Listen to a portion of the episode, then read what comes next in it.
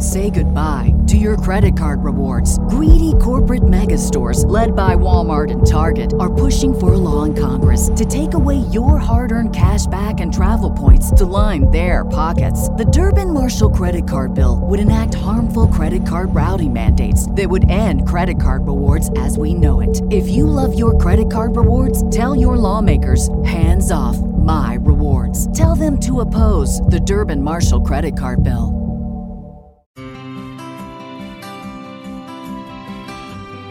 Advice and opinions expressed by the host of Autism Live and her guests are meant solely as suggestion and should not be in any way construed as child specific advice. The Center for Autism and Related Disorders advises working with a board certified behavior analyst who has experience with autism before starting any intensive behavioral intervention. Any choices you make in determining your child's treatment are completely at your own discretion.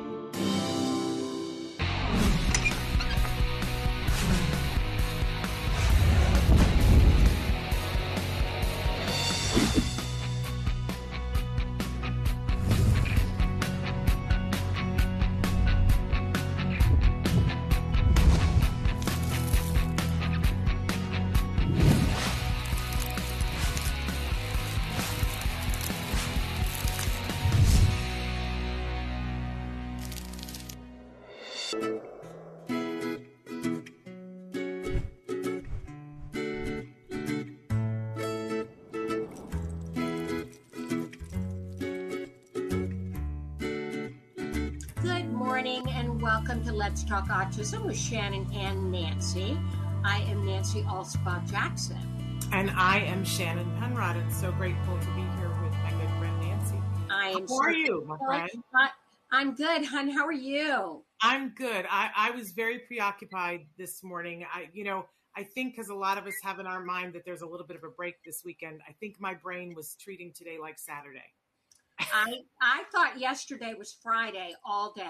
You know, it looks like my camera's a little fuzzy. I'm wondering if I should clean it off. Oh, it, it looks like the Doris Day filter. then you I'll know- keep it. You I'll know how they used it. to always put Vaseline on the, the lens for Doris Day? And so Exactly. Let me see if I can just hold on. Bear with me for a minute. We're keeping it real here. We're cleaning the There we lens. go. There we I don't know go. My Uh, 66 year old face was digging that for a minute. well, you still look beautiful, but it was. It looked very Doris Day, like that very glowy Rock Hudson sort of uh, thing that you had going on. right. Maybe I should have kept it. No, no, no, no, no. You still look stunning. Uh, you always look stunning. So Thank you, honey. wonder. I have no idea what that was. So I, I you know, I, I, my favorite thing to do, Nancy, is to craft. And I know you, you're an artist. I don't consider Yes. myself an artist. I craft. I used to craft. I used to make homemade wreaths and potpourris and all kinds of things. I did that. It was. It's been many years now, but I I went through a craft stage. I mean, I was no Martha Stewart, You're, and I was no I was no Shannon Penrod because I'm Well, telling you Shannon that- is no Martha Stewart. But that table that tabletop you did, Shannon, was I tabletop. But this, you know, I'm all into potion bottles for Halloween. So I've been taking like water bottles. This was a maple syrup bottle, and I Oh. made I made a, a nebula in a jar, put a slapped a label on it, and then I I made this uh, clay rose that I'm gonna decay. It's not done. But this morning I was so distracted because I was painting this snake. This is a water bottle, and I was painting the snake. So that's what I was doing this morning. All I can say is move over, Martha. no, no, no, no, no, no, no, no. But it like it's so. I just want to put it out there to all of our families that are feeling the stress. I know it was really hard in the years when my son needed a great deal of care to find a, an hour to craft, but you know sometimes that's what I had to ask people to do is come and sit with him for an hour so I could go scrapbook or something, and it was very healing um because your brain gets to fuzz out. It's like a form of meditation. It is. I think uh, painting, uh, which I have done in my past, I haven't painted lately, pottery, Yeah. crafting, cooking. There are so many things that we can do that are like a living meditation. Yep. And I think it's really important for us to take time for ourselves. That's something as autism parents we often don't do. Now that our sons are older, we have more time, obviously, but um, we encourage all of our viewers to do that for themselves. But it's got to be the thing that you like. Like some people like to knit, some people like to crochet, some people like to doodle doodling is a big thing right now. You can doodle in mandala, and and they even have those uh, adult coloring books. And if those you're like adult coloring books are absolutely wonderful, and they have some that have meditations. Now I am too impatient to do adult coloring books, so I have an app on my phone. It's the stupidest, silliest thing. It's a free app where I can color uh, and I can choose my colors, what I want to color. It's like a paint by number, but you choose your colors. But I just tap the color and then tap the thing because I'm growing arthritis in my hands. So to color for that long hurts me. Very meditative, free. Uh, so a wonderful thing to do. In any case, uh, we digress. I digress. But um, we we have a, one news story that I want to cover, and we have Vince Redmond who's going to be here with us to talk about something very important. Um, but we have to start off, and I've been telling everybody all week that we were kind of saving. We talked a little bit about the passing of Ed Asner, but we wanted to save the lion's share of it, Nancy, because um, I know you loved him, I loved him, and we wanted to make sure that you had an opportunity to talk about this amazing, amazing man uh, in all of our lives, really in everyone's life around the world, because somebody watched something that he was in or they were a part of the autism community. So I, I know you've got some stories you want to tell. Talk to us about. I do. I just want to say the whole world has been rocked by the death of Ed Asner, not just the entertainment community, which is obviously feeling a huge loss, but the autism community has been rocked by his passing.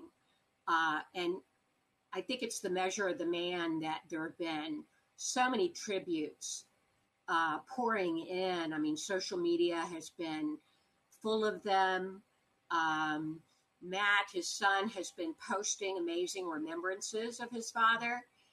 And uh, I do have a couple of stories. First, I want to say about, uh, t- talk about a cartoon I saw. I think Matt posted it.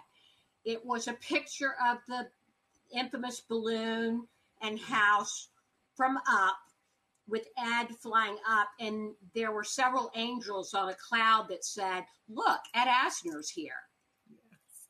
Which I thought was just beautiful. Absolutely beautiful.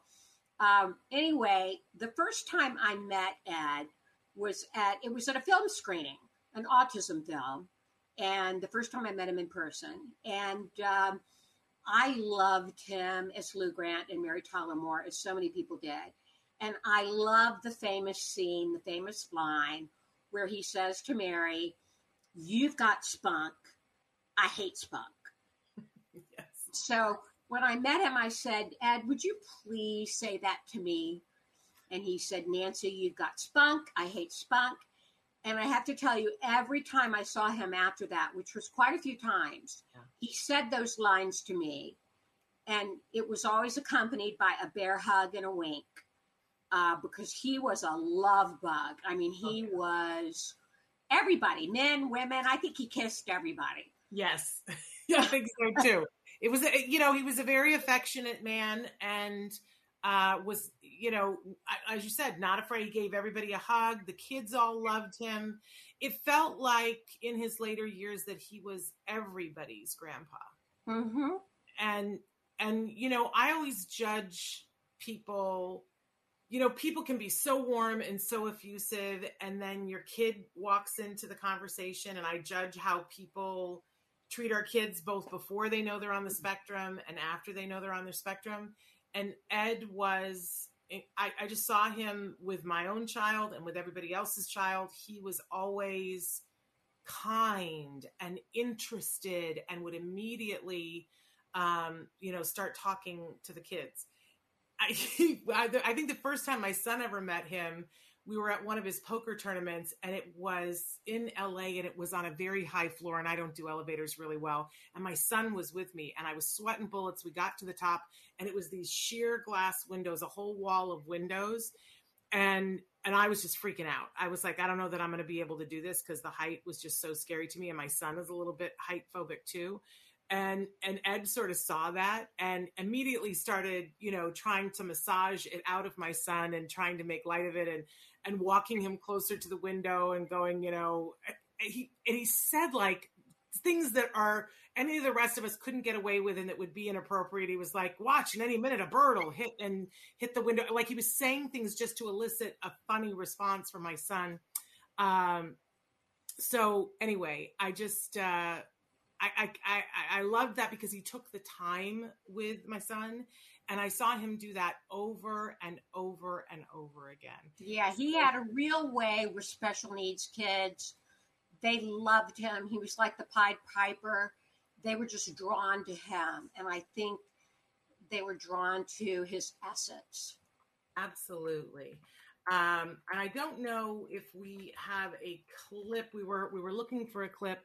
Um, yeah, okay. So Traven says we do have the clip. I, I want to show this is a clip of you, Nancy, with Ed. Go ahead, Traven, and roll that.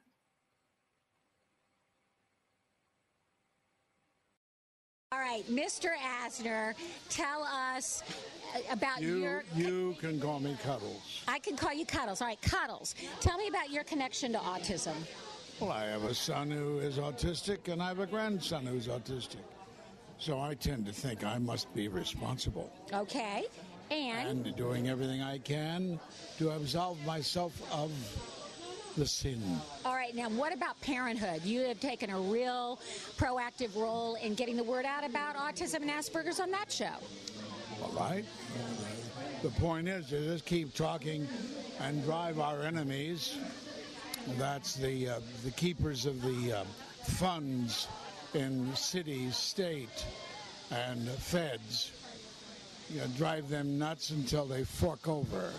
Okay, that's the strategy. That's the strategy. Okay, all right. Well, I want to Make thank. them give till it hurts. Okay, what do you think about the new numbers? One in eighty-eight And one in fifty-four for boys. boys. What do you think about those? I think it's it's uh, uh, it's one of the few real assessments of our society that you can get these days, Okay. uh, as opposed to unemployment. Now, if you had to say anything to an autism dad out there, a word of advice, what would it be? Celebrate. Celebrate. That's interesting. Do you see it as a blessing? It is. It is. We lived in an autistic world. It would be a more peaceful world. We lived in an autistic world. It would be a patient world, an understanding world, a, uh, a reaching out world. We would uh, we would extend ourselves, and they in turn would be able to open up and impart the very special talent and knowledge that each autistic possesses. How amazing. I'm crying. Yeah, we do need to say that that clip was from eight years ago. And so the numbers that he quoted were from eight years ago. And I just want to say, um, you know, there's another clip that we have been showing a lot this week of Ed talking about how, you know, he always felt that when his son was diagnosed and when, you know, his first grandson was diagnosed, he was like, I didn't really know, is it autism or is it Asnerism? That he feels that, um, you know, as as he kind of made light of in that clip, that um, you know, when he said be absolved of the sin, I, I want to make sure that everybody realizes the later part of that conversation. He said what he really felt about autism, that it's remarkable and and amazing and something to be celebrated. But, but when he was referring to the sin, it was of giving his genes and that you know the parts of him that his kids were like. So just wanted to make clear. Trevon, could you email me that clip? I'd like to have it for my.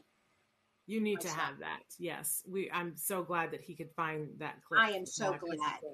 because it's a really good clip of you and he and the love that he had for you, Nancy.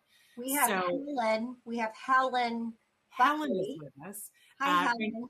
Hi, Helen. So great to have you here. Uh, so we just want to say to everybody, uh, we're going to be talking with Vince in a little while. Everybody's had a little bit of grief and I- I would say a little bit of fear with uh, the passing of Ed Asner. I know I said to someone the other day, they were telling me that their child has been very weepy all this week.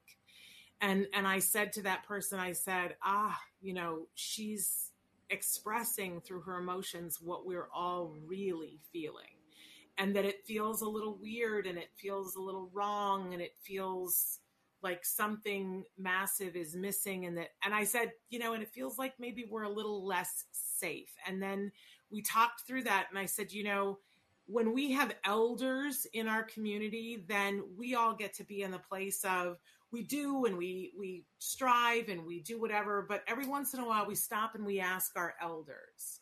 And we look up to our elders and we look for them to shine the light and show us the way. And the truth of the matter is is that Ed was, in the truest sense of a tribe, the elder of our community. He was a dad and a grandpa, and he had been in this community longer than most of the rest of us. And with his passing, I said it really is. I'm sure that Matt and Navah are feeling this very acutely. Um, it is the passing of a guard that now we are the elders and it feels like our safety net we have a little bit more responsibility and that there's a little bit more oh it's up to us now to carry the mantle forward so um, you know i want to uh, empower all of us and to charge all of us to carry the mantle forward and to do what we can. I also want to say that if you're if you're feeling bad and sometimes it's really hard because you don't know what to do with the feelings, we're going to be talking with Vince about what to do with our feelings and what to how to help language grief for our kiddos on the spectrum um, and how to deal with how they express their emotions uh, while they're dealing with it. But I do want to say, we talk about this all the time on the show, Nancy, that it's always great to do something for somebody else when you're feeling at a loss. It will make you, it's an instant bump in your mood and it helps somebody else. We are encouraging people to make donations to the Ed Asner uh, Family Center. Um, and do it in Ed's name. And it can be, you know, five dollars goes a long way when a bunch of people are sending five dollars. So yeah, I, I made it. I sent a card to Matt and Navah and made a donation in Ed's name. And you're right, Shannon paying it forward, doing something to honor him. And there's no better way to honor him than to make a donation to the Ed Asner Family Center. Um, they do amazing work with our kids. They have a summer camp that's just fantastic. They have events. They have a support group for moms that I want to start going to. I know Shannon, you've been to that. Yeah. And uh, they they have so much going on. So the programs are really important to support. And thank you, Traven. He's putting the, the web address up there, TEAFC, which stands for the Ed Asner Family Center.org. And you can make a donation on that page of any size. And uh, we encourage you to do that. It, there, like I said, no amount is too small. Nancy, I do want to address that um, someone, and I'm not going to say their name, has written in and they said, Why do you push the gay agenda all the time? That's pretty shameful. Autism is what we're about, not sexual uh, immorality. And I, I just want to send that person a hug and say that we don't have an agenda other than to push push the agenda of love, compassion, acceptance, and diversity um, for the entire autism community, that we don't segment that uh, out.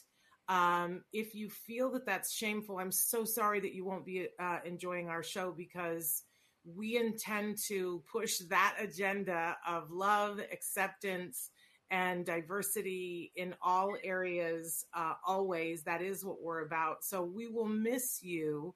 I think if you stay you'll find that um, it's a pretty i think that that's a wonderful agenda to be a part of and we include in that agenda uh, our uh, lgbtq and other members of the autism community uh, who need as much love and acceptance as anyone else Thank so, you, Shannon. That's very well said. And yeah, I was surprised to see that comment, in fact, because I certainly, not my experience, that you push that agenda.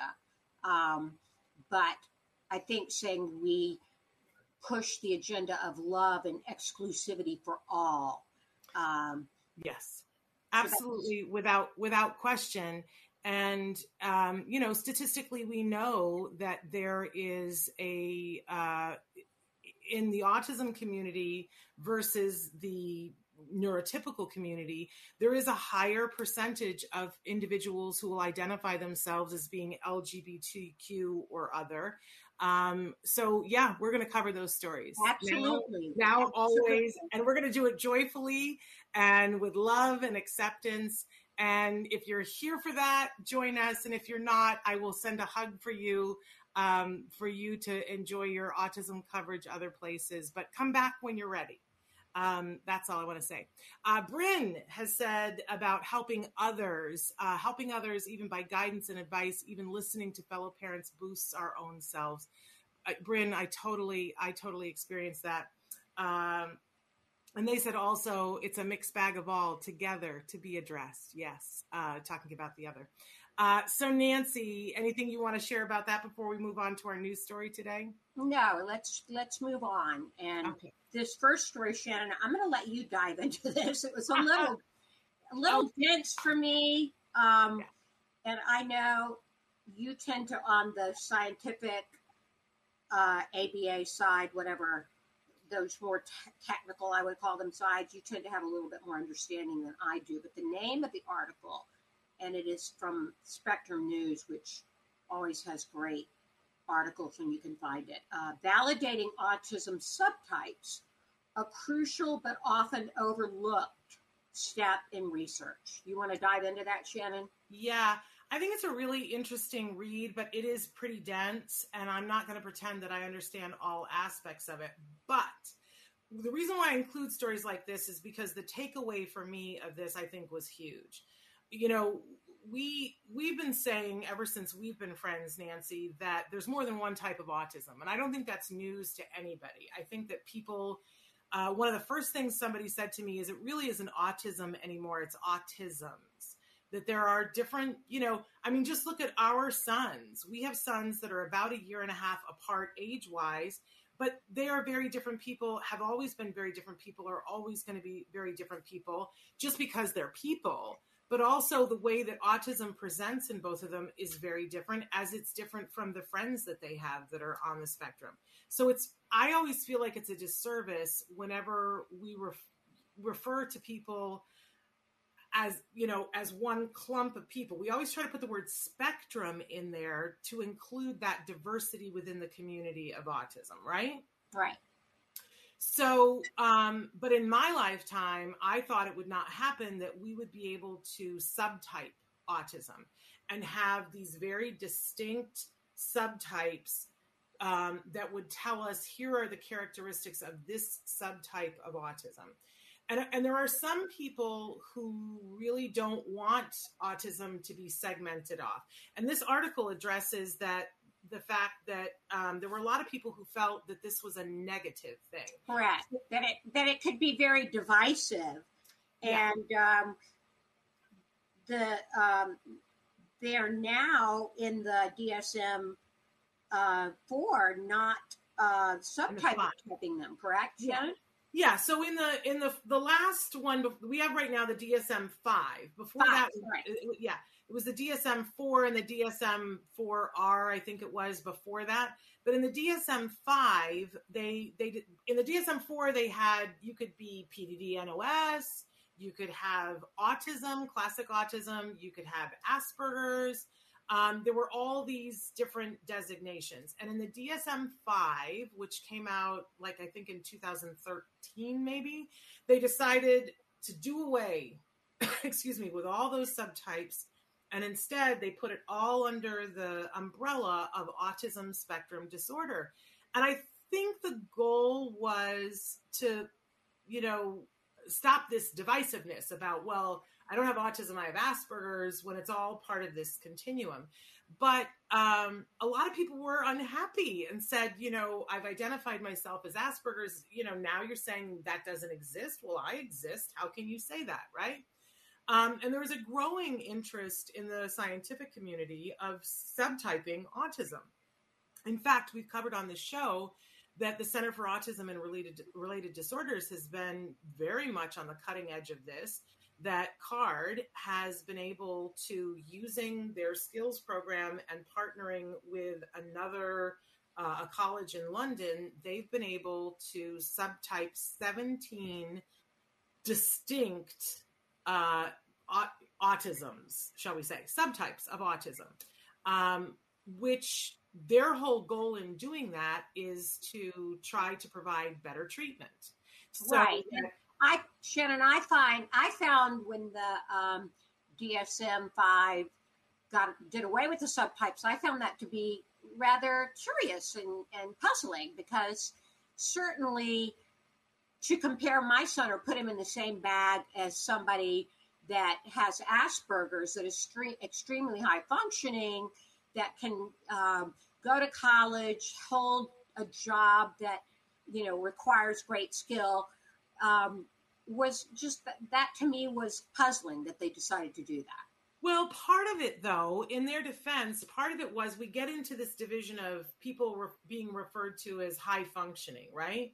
Because what is that? I don't even know what that means, and it's it like is defined from person to person. Because someone can be considered high functioning and could be going to college and be, you know, their IQ can be off the chart.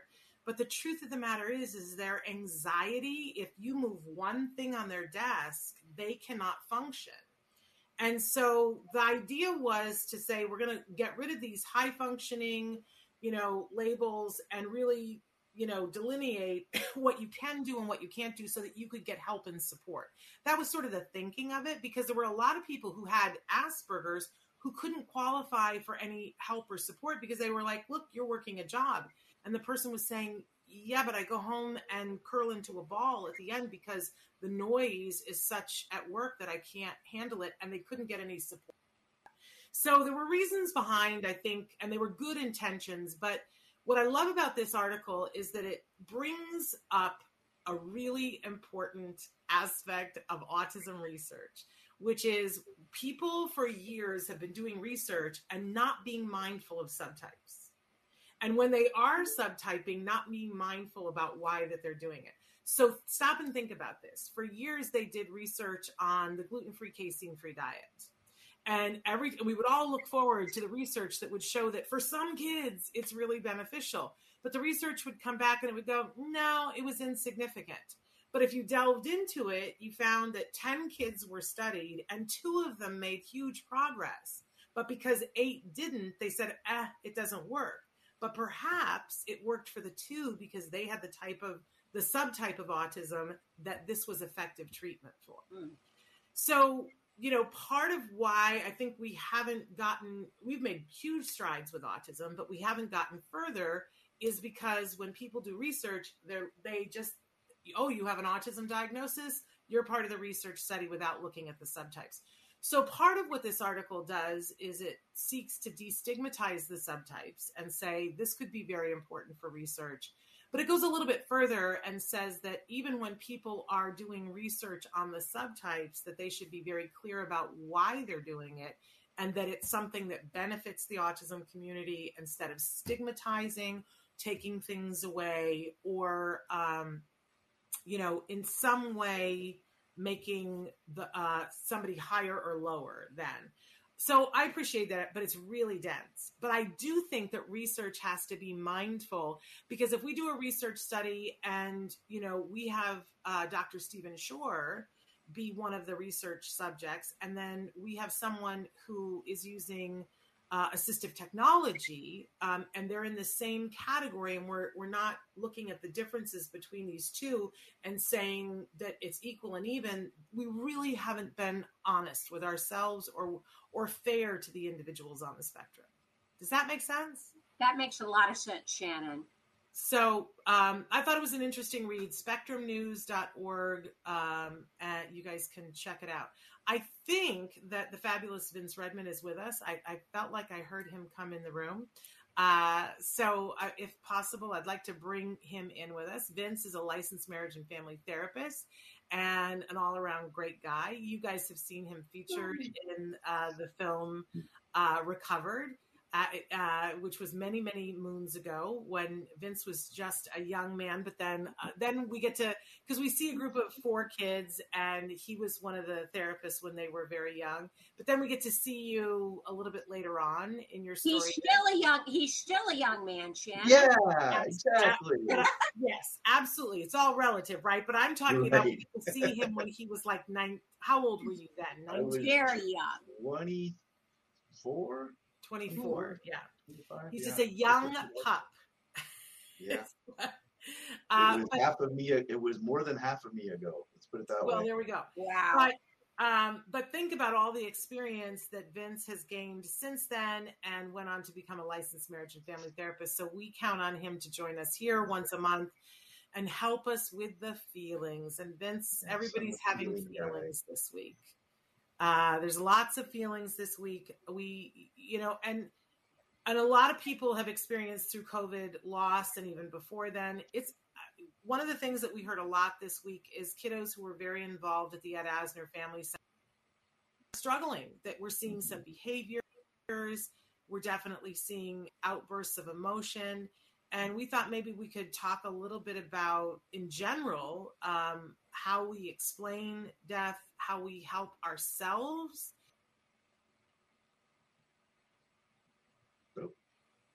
It froze. Shannon froze. I'll Okay, so I'll pick up till we get her back, Vince. Okay. Uh, Oh, we lost we- Shannon. yeah, she'll be back. Um, anyway, Vince, as, as Shannon was saying, we had a huge loss in the Right. autism community. And most of the parents and kids in the autism community knew Ed Asner, if only by name and reputation.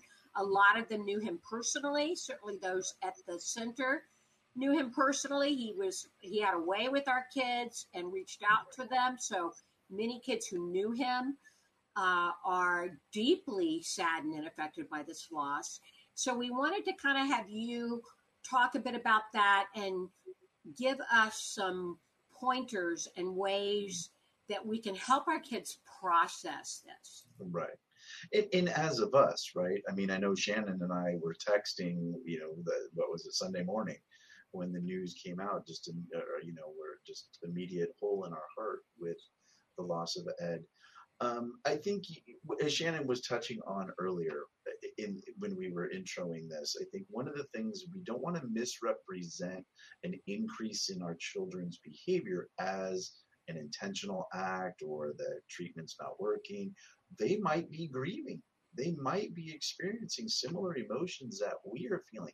There's a loss of someone that was consistent in their life, and this obviously we're talking about a, a, a passing of a of an icon and a loved one in, in our world, but this could be a loss of anyone within their world as well, right? Either at the Ed Asner Center or within their home. Obviously, right now with COVID, there's been a lot of unexpected and increased deaths, but the first thing, like I said, is let's not misrepresent an increase in their behavior as something is not working or something i that the children are doing it intentionally. Oftentimes, they're grieving. They're this is how they're representing or expressing their loss. You know, obviously on the spectrum, there's many different levels um, of their abilities to express loss, but oftentimes the first thing you see is an increase in noncompliance, an increase in aggression, an increase in um, elopement, increase in wanting to be alone. So if you really think about it, those are all very natural and very similar symptoms that we all feel as well. We get angry, we get upset, we get we want to be alone. We take time off from work, right? We elope. That's uh, you know our version of eloping. So being aware of that, I think, gives us a little bit more compassion, gives us a little bit more at ease that this is okay. It's okay that this child is going through this set of uh, you know this set of emotions. So we want to empathize with that. We want to be there for them. We want to possibly ease some of the demands that are being placed on them at this time right knowing the background knowing what they may be experiencing right using using our our, our not only our therapeutic knowledge but also using our you know empathetic knowledge as well to assist them in what they're going through guide them what they're going through right? But also accepting what they're going through because we're going through it as well. So the topography or the way it looks is going to be completely different from obviously the way we experience it. However if you really look at it a little bit deeper it's not that different. We just we just are able to guide it a little bit more socially appropriate than our kids. But that's okay. We can we can identify it. If we can help the parents identify it we can work with that. And then we can set up ways to properly reduce some of the demands, some of the you know some of the uh, uh, demands that are being asked for them or tasks that they're doing, while giving them the opportunity to emote, giving them the opportunity to go through those emotions because they have to go through them just like you and I. Vince, I wanted to talk a little bit about how we language death to our kids because I know for some of this, I mean, for some of our kids, this might be the first time they've heard of death, hearing about right. the passing of Ed Asner. A lot of our kids have experienced the loss of a pet, the loss of a grandparent, and it's a very confusing topic to a lot of our kids. What are some of the ways we can put into words uh, death and passing away? I mean, a lot of different ways. I mean, again, there's a lot of variables, right? There's religious context, there's different cultural contexts, um, but there's also where they are along the spectrum and understanding the uh, the permanency of death, right? So some of that is developmental. Obviously, the younger kids aren't going to understand it as much as the older kids, but it's also across the spectrum. So again, a lot of variables. So there's really no one size fits all, but there's different ways to talk about it. So talking about as they've moved on to, you know, if it's religious, we can use some of the religious context that the families have.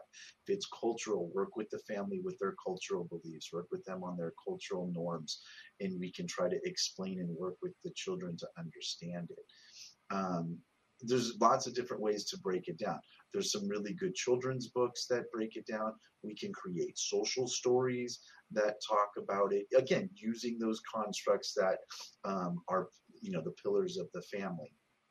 Um, there's ways to, and, and I think the other thing that just popped in my mind is it's not a one-time thing. This isn't something we sit down, we go over it, and say, okay, we've covered it we move on, right? This is going to be an ongoing discussion, and ongoing. So we're going to want to most likely use multiple modes for them to understand it.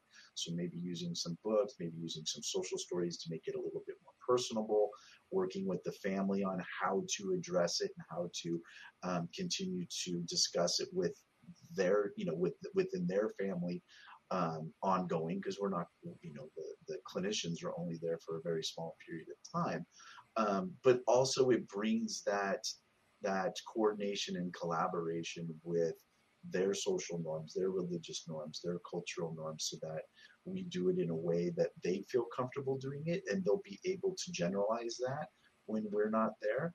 But also, we want to be very respectful for you know, for their laws. Shannon, not to hog the questions here, but I have so many events. Um, no, go ahead. That's um, can't this oftentimes, I know when my husband passed away, this occurred, can it often bring up issues of a child's fears about their own mortality that they're mm-hmm. afraid, oh my God, so and so died. Am I going to die? How do we deal with that? Sure, and it, and it also brings up the fear of mortality in the the remaining parent or remaining grandparent or sibling or what have you. I think that's very natural. Again, like we had said earlier, it's actually very, you know, very similar to feelings that we have. Now we'll be able to process that out that A doesn't necessarily equal B. However, it does bring up mortality. It does bring up that we're not invincible. It does bring up that things can happen unpredictably to where we don't have control over it. So I think listening and talking, you know, to our kids about um, you know the the unpredictability of it that this what you know whatever the the cause of death was it could be old age it could be an accident it could be an illness or what have you that we talk about all the the things that were done to protect save um, you know assist with with the, the, the loved one that passed. And then we and then focus on the memories focusing on the good things focusing on what they were and how the other the other sibling parent grandparent is safe because they're not experiencing the same thing that the loved one experienced right? They weren't a part of the accident or they don't have that disease or or, or medical condition or that they weren't uh, you know, they're they're safe and healthy. They just saw the doctor, right? Kind of easing some of those unknown anxieties that come up depending on whatever the the cause of death was. Yeah, I gotta say, Nancy, I don't know that I've ever said this to you, but um, you know, it was such a privilege to get to be with you um, and and see the amazing job that you did parenting and dealing with those difficult moments. Um, you know, I, I you know I watched you prep Wyatt to go in and say goodbye to his dad for the last time, and I thought, I you know, there's no book for that. No. Um, and and you did an there's amazing no job. And and I love what Vince said about you know it's not just one conversation, but you did an amazing job. And I and I know that you know when people are dealing with this i i would send them to you nancy to be like uh, the truth of the matter is is that i think that you know you and vince should write a book together about how to do this because um i it, you know it's just the thing that i always say is i don't understand it. I don't understand death. I don't understand all the feelings that come up with it. I don't understand what to do with it. And I'm, you know, 57 years old what you know how do we explain it to someone with limited verbal capability? But but the thing that's interesting to me is i you know you said vince that we we have our ways of dealing with it and we process it. The truth of the matter is i think a lot of times we just put it into something else. We like get busy or we do something else or whatever. Whereas i think our kids actually go through the emotions um, and if we would just sit with them and go through the emotions with them, I think they sometimes do it in a healthier way if we let them. Am I completely up a tree? I think I think they do it quicker. Um, we will we will emote.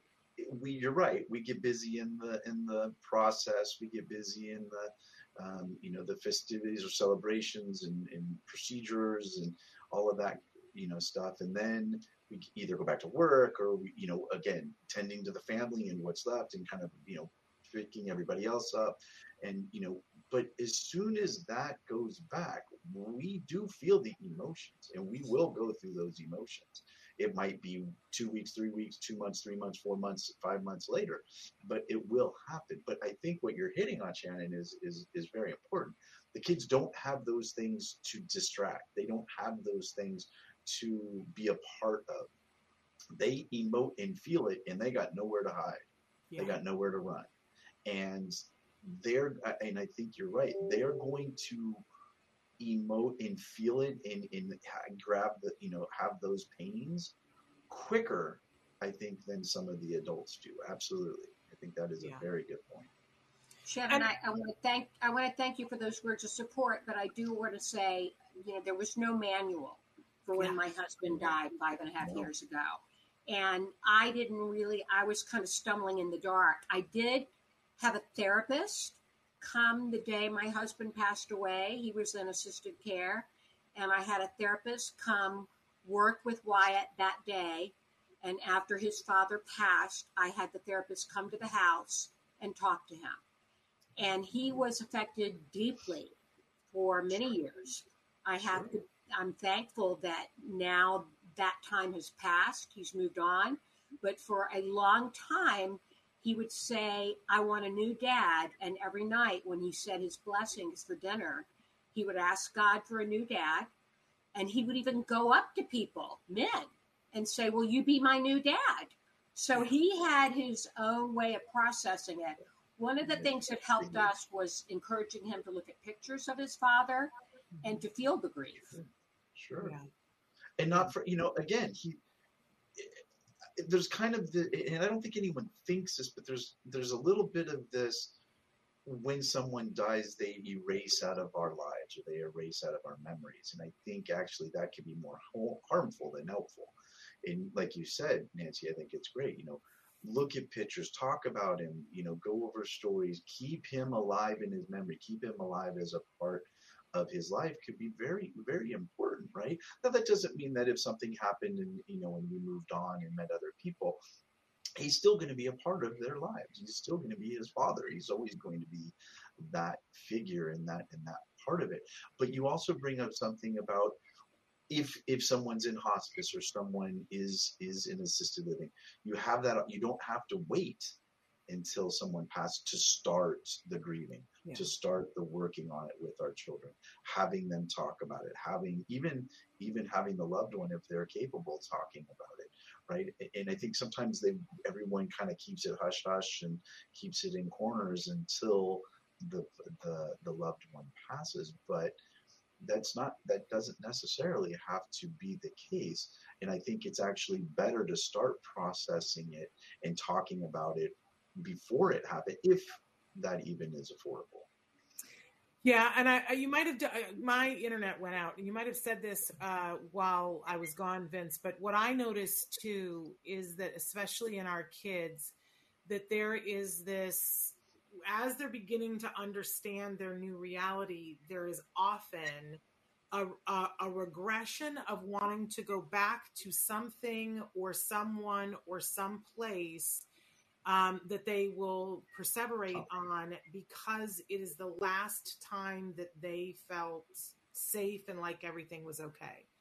Yeah, um, you know true. that that they they want to visit the place where they last were with the person they want to watch the things that they watched when when everything felt okay um, what are your feelings about that preparing the caregiver for that because sometimes i think that is heart wrenching for the caregiver mm-hmm. because it feels like progress was lost or that they are perpetually you know i think even honestly wyatt saying you know i want a new dad is a little bit of that because yeah. the last time I felt like everything was okay was when I had a mom and a dad. Yeah. So let's get back to that mm-hmm. because that that mm-hmm. felt really good. So how do caregivers deal with those when they ask those tough things or perseverate on that thing that from 5 years ago or when they were a little kid or a place that you can't take them? How do you deal with that, Vince? Well, we did touch a little bit on that, but I love how you phrase this and this kind of this kind of you know uh, transitions off into some other things. Um, you bring up a very good point about a, a, regression when when we're when all of us are faced with a traumatic or you know some type of uh, uh, significant event in our lives, right? We all tend to regress. It goes back to again understanding what our children are going through is no different than what we go through. It just looks different and might manifest itself different. But in the end, we do the same thing. We all regress when we're felt with trauma. We go back, we have to, it's our body's self defense mechanisms to find a way for us to feel comfortable again because we can't feel comfortable in the chaos. You, you can't. So you go back to a regressive state to where you did feel comfortable. And I love how you paired that with Wyatt and Reed. That was that's absolutely I think true. It wasn't that he didn't feel emotions or he was trying to replace dad, that he didn't care for dad. He just wants to replace it. It's because he, last time he felt comfortable with was with the dyad family, and that's where everything was kind of, kind of made sense, and that's what he's looking for again. But we can all see how quickly that can be misunderstood by adults like whoa why is it that's that's rude or that doesn't that's not appropriate or don't you feel well it's exhausting. Right. It's exhausting because like if it's something that you can't do for them and they keep asking for it I, I just see you know that it's hard on the caregiver. I don't want to speak for you nancy but i know several, several other families that are going through this right now and they're going through their grief and then the child is you know perseverating on that thing and it's not something they can do for them well, it, it was heartbreaking, Shannon. I would, every time he said, God, please bring me a new dad, it was like a knife in my heart. And I'm, I was thinking, what can I do for my son to yeah. ha- help him get over this enormous loss? It was heartbreaking. And he did perseverate on it. And it was a delicate balance between acknowledging his feelings and not um, emphasizing them so he would get stuck. Yeah. And, and this is where and this is a perfect example of the difference between us knowing something and feeling something, mm-hmm. right?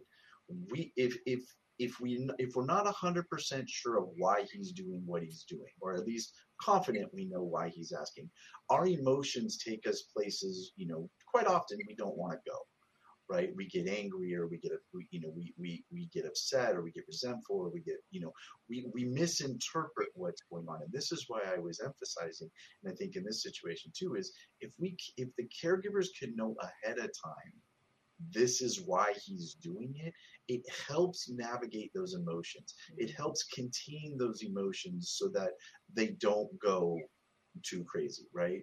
So, and, again, going back to what we say, there is no script, there is no playbook for this. But if we have the opportunity you know, to, to talk about this as we're doing right now, parents then, when they experience it, can understand that this is a regressive state of them trying to go back to a state of comfort. Not that they just that they didn't love dad or didn't love mom, didn't love grandma, or that they want to replace them with someone, you know, that seems so callous, that seems so impersonal. It's not that at all. The kids aren't thinking that at all. It's clearly an emotive state an autonomic state of our body trying to go back to homeostasis. We're trying to go back to what made us feel comfortable. And they only can remember certain, you know, either uh, situations or, you know, a, a family uh, dynamic that made them feel comfortable, right? And so if we can think that while it's happening, right, it makes it less personal, right? It's not okay, it's not that he doesn't miss his grandma. It's that he was most comfortable when grandma was here and he wants to feel comfortable again. That changes that changes our script, right? That changes our narrative on how we interpret things and I think that guides our emotions a lot more appropriately too. I think that's great advice, Vince, but what do we say to them? When they're asking for the thing that we can't give them. I mean, mm-hmm. sometimes it's something we can give them, but we don't think it's like sometimes the kids will just regress and want to play with a toy that they had right. when they were younger right? Um, or go watch Barney again, right? Or, yes, exactly, exactly that kind of thing. I have a friend that that lost a loved one and an adult, uh, not on the spectrum, and sat and watched Friends for three weeks because oh, absolutely Friends was on when when the, and they watched it with this person, and it was very comforting to them. But when it's something that you can't give them, mm-hmm. um, what do you say to them? You just empathize and just and, and again kind of frame it the way that it is it's saying you know i miss the fam i miss the family the way it was too. I wish we had the family the same way it was too. Right? You empathize and just kind of frame it just as we were saying it. You know his comfort is coming back to the family dynamic of of mom and dad right? So using wyatt wyatt as our example. Not that he wishes that dad was replaced, right? It's right. it's not that. It's I you know I know, buddy. I, I wish we could have this. You know, we could have him back and have a mom and a dad too, right? And just keep you know we just empathize, empathize and, and frame it, empathize and frame it, but just that way over and over again because obviously we can't redo that. I mean, right? You know, it, realistically, I mean, Nancy's not going to run out and go get married again just because Although Nancy's a catch, can I just say, some fabulous man, uh, rich man, I'm putting it out there to the universe. Some fabulous rich man should snap Nancy up, but he has to be super and fabulous to be worthy. Send send your resumes yes. yes, I'm a Yenta, happy to help uh, connect you if you if you know a wealthy, fabulous, compassionate, funny. He's got to be funny and and and like you know art and things like that, and horses send in resumes. Anything and else? Definitely, and definitely somebody that's not intimidated by autism because I did briefly date someone a few years ago that was clearly not somebody that that was that person. So there we go. That's the number one criteria that they can accept my son Wyatt. Of course, of course. I just have to say too, Nancy, to, to digress, that dog over your shoulder has has been so quiet and serene. I, I really thought it was a stuffed animal, and then I realized I realized that dog is breathing. Okay. That's that's Casey, our rescue dog. Okay, it wasn't because she's a little bit uh, out of focus. So that's Casey. Okay, well she's being so quiet. Any case, um, all right, we're we're almost out of time here, so we we need to start to wind this up, but I think, you know, if we all just take a breath and, and listen to what Vince is saying about coming from a place of empathy and understanding and not viewing when they're expressing their emotions as some otherworldly thing, that it's closer to what if we could just let go of society and what our obligations are, I think we would be behaving much more like them. Am I wrong? Right, right. We, and sometimes I, I've actually, you know, recommended to people to just go hibernate for two weeks and, and let it out and get it out. Be with some loved ones and just let it go. Right. You know, don't go back to work. You know, the don't don't plan the next this, that, or the other, or, or you got to contact these people and da da da. Right. I mean, just let it be. Sometimes it's realistic. Sometimes it's not, and I understand that. But you're right. I think for me, the word is let yourself grieve. Don't try to avoid it it is going to happen. It's going to catch you. If it's not now, it's going to be three months from now. It's going to happen. So don't try to put it off, right? I understand we need to keep our collectives for certain things, but it's okay to grieve. It's it's natural. It's actually very healthy and it's going to happen either way. If you deny it or not, it's going to catch you. So, so I would rather people do it healthy than not healthy. Vince, that's such an important point because it'll be six years in January that Reed passed away. And I have to tell you, it has been a process for me and for Wyatt. There were times in the beginning that I said to myself, How can I be such a mess? You know, when is this going to be over? When am I going to get through it? And it's been a process for me and for Wyatt too. And and we have to remember that. Um, it is something that we need to go through and we can't rush it. Absolutely. There you go. That's Nancy, true. maybe like if you don't mind, what what do you think has been the single best help for Wyatt? Like, is there one thing that you could point to and go, "Oh, that was just so helpful"? I don't mean to put you on the spot. No, I think the single most important thing was not um, denying his memory of his father and not brushing over that. I mean, it, as I said, it was a fine balance between moving on and not perseverating on it and saying, it's okay, Wyatt. I miss him too. I know you miss your father. Let's go look at pictures of daddy. Um, yeah. and and letting him have those feelings and letting him process them. That that was the single most important thing I think I did for him, and and letting him have some therapy on the topic. Yeah. yeah. I think that's amazing. I, you know, I was raised in a family where we didn't have emotions. that was that was not. If you were having emotions, somebody would like stick food in your face immediately to mitigate the circumstances, and it didn't matter if you were like happy and celebrating. It would be like, let's cut the cake, um, or if you were crying because something horrible had happened, it was like, here, have a piece of pie um, whatever it was, food was the thing that took, don't have an emotion, eat something instead. And, um, you know, as an adult, I've, I've had to kind of deal with some of that upbringing. And, and there was a great episode of Frasier many, many years ago that was so enlightening to me. Television, bringing it home, right? But Frasier had lost his job, and and he was saying to everybody, "It's fine. It's absolutely fine. Don't worry about it. I, I'll do something else. I've lost my job don't worry about it. But then they would cut to two weeks later, and Frasier was a little bit plumper.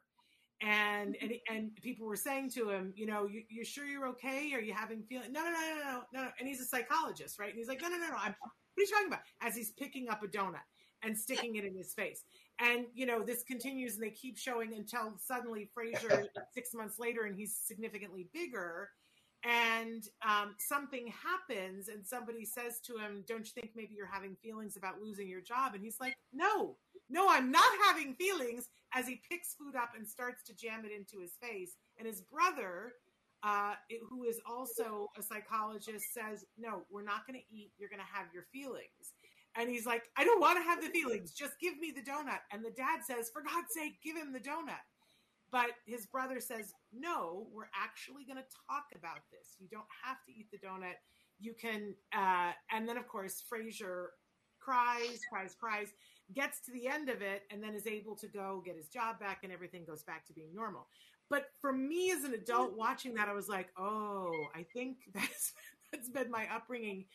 And it was really helpful to me when I became a parent to remember that not to do that to my son. Not when he's having an emotion that you know to be there sit with him let him cry it out not to tell him okay that's enough. Let you know when he was little saying yes you feel sad right now. It's okay to cry. Yes. Um, i think we all need to do that for ourselves and for our kids. Agreed. Agreed. In about a lot of things, right? And I mean, I know we're talking death, but we grieve for a lot of things. We grieve for the loss of our friends. We grieve when we weren't in school. We grieve, you know, there's a lot of grief going on right now in loss of some of our, you know, uh, uh, our typicals, right? Our, our the, the ways, the things. Um, you know, hopefully things will continue to to move in the right direction, but grief comes in different packages and it comes at different times for different things and it's something that again should not be um, avoided it, it cannot but it should not be avoided as well as we need to again embrace it accept it make it a part of our of uh, my lights went off um, part of our process as we continue to develop and grow right especially right now with the pandemic there's so much going on let's not overlook the amount of grief that's going on, right? And Absolutely. we can address that by accepting it. Yeah, it sucks that you can't go to the park and be with your friends. Um, let's talk about it. What do you miss about them? Who is your best friend? What can you do? Hey, let's look at what are we going to do when we can go back to the park, right? And we're starting to process and pull it out and pull it apart, get those emotions out of us, put it into, you know, into a plan and then when the time is right, then we have we're ready to go. There we go.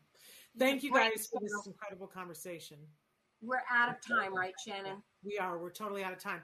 But I thank you both for being here. And yeah, I want to just give a shout out. Vanessa Ridgway said, "Everyone, this is great information. Thank you, Vanessa. We hope that I know it's been illuminating for me and it's really helped me today." There we go. All right, sending you both a hug. We're um, not here on Monday because it's Labor Day, but we are doing a marathon showing all the clips uh, that went, all the times that Ed has been Ed Asner has been on the show. So that'll be a fun weekend. You can tune in at any point and see some of the shows that we've done with Ed Asner. We will be back on Tuesday with Temple Grandin Tuesday and live on Wednesday with Dr. Doreen Granpeesheh Ask Dr. Doreen. So until then. Give your kiddos a hug from me. And yourselves a hug from me. And thank you, Vince. Thank Vince. you so much, Vince. Have a great Labor Day, everybody.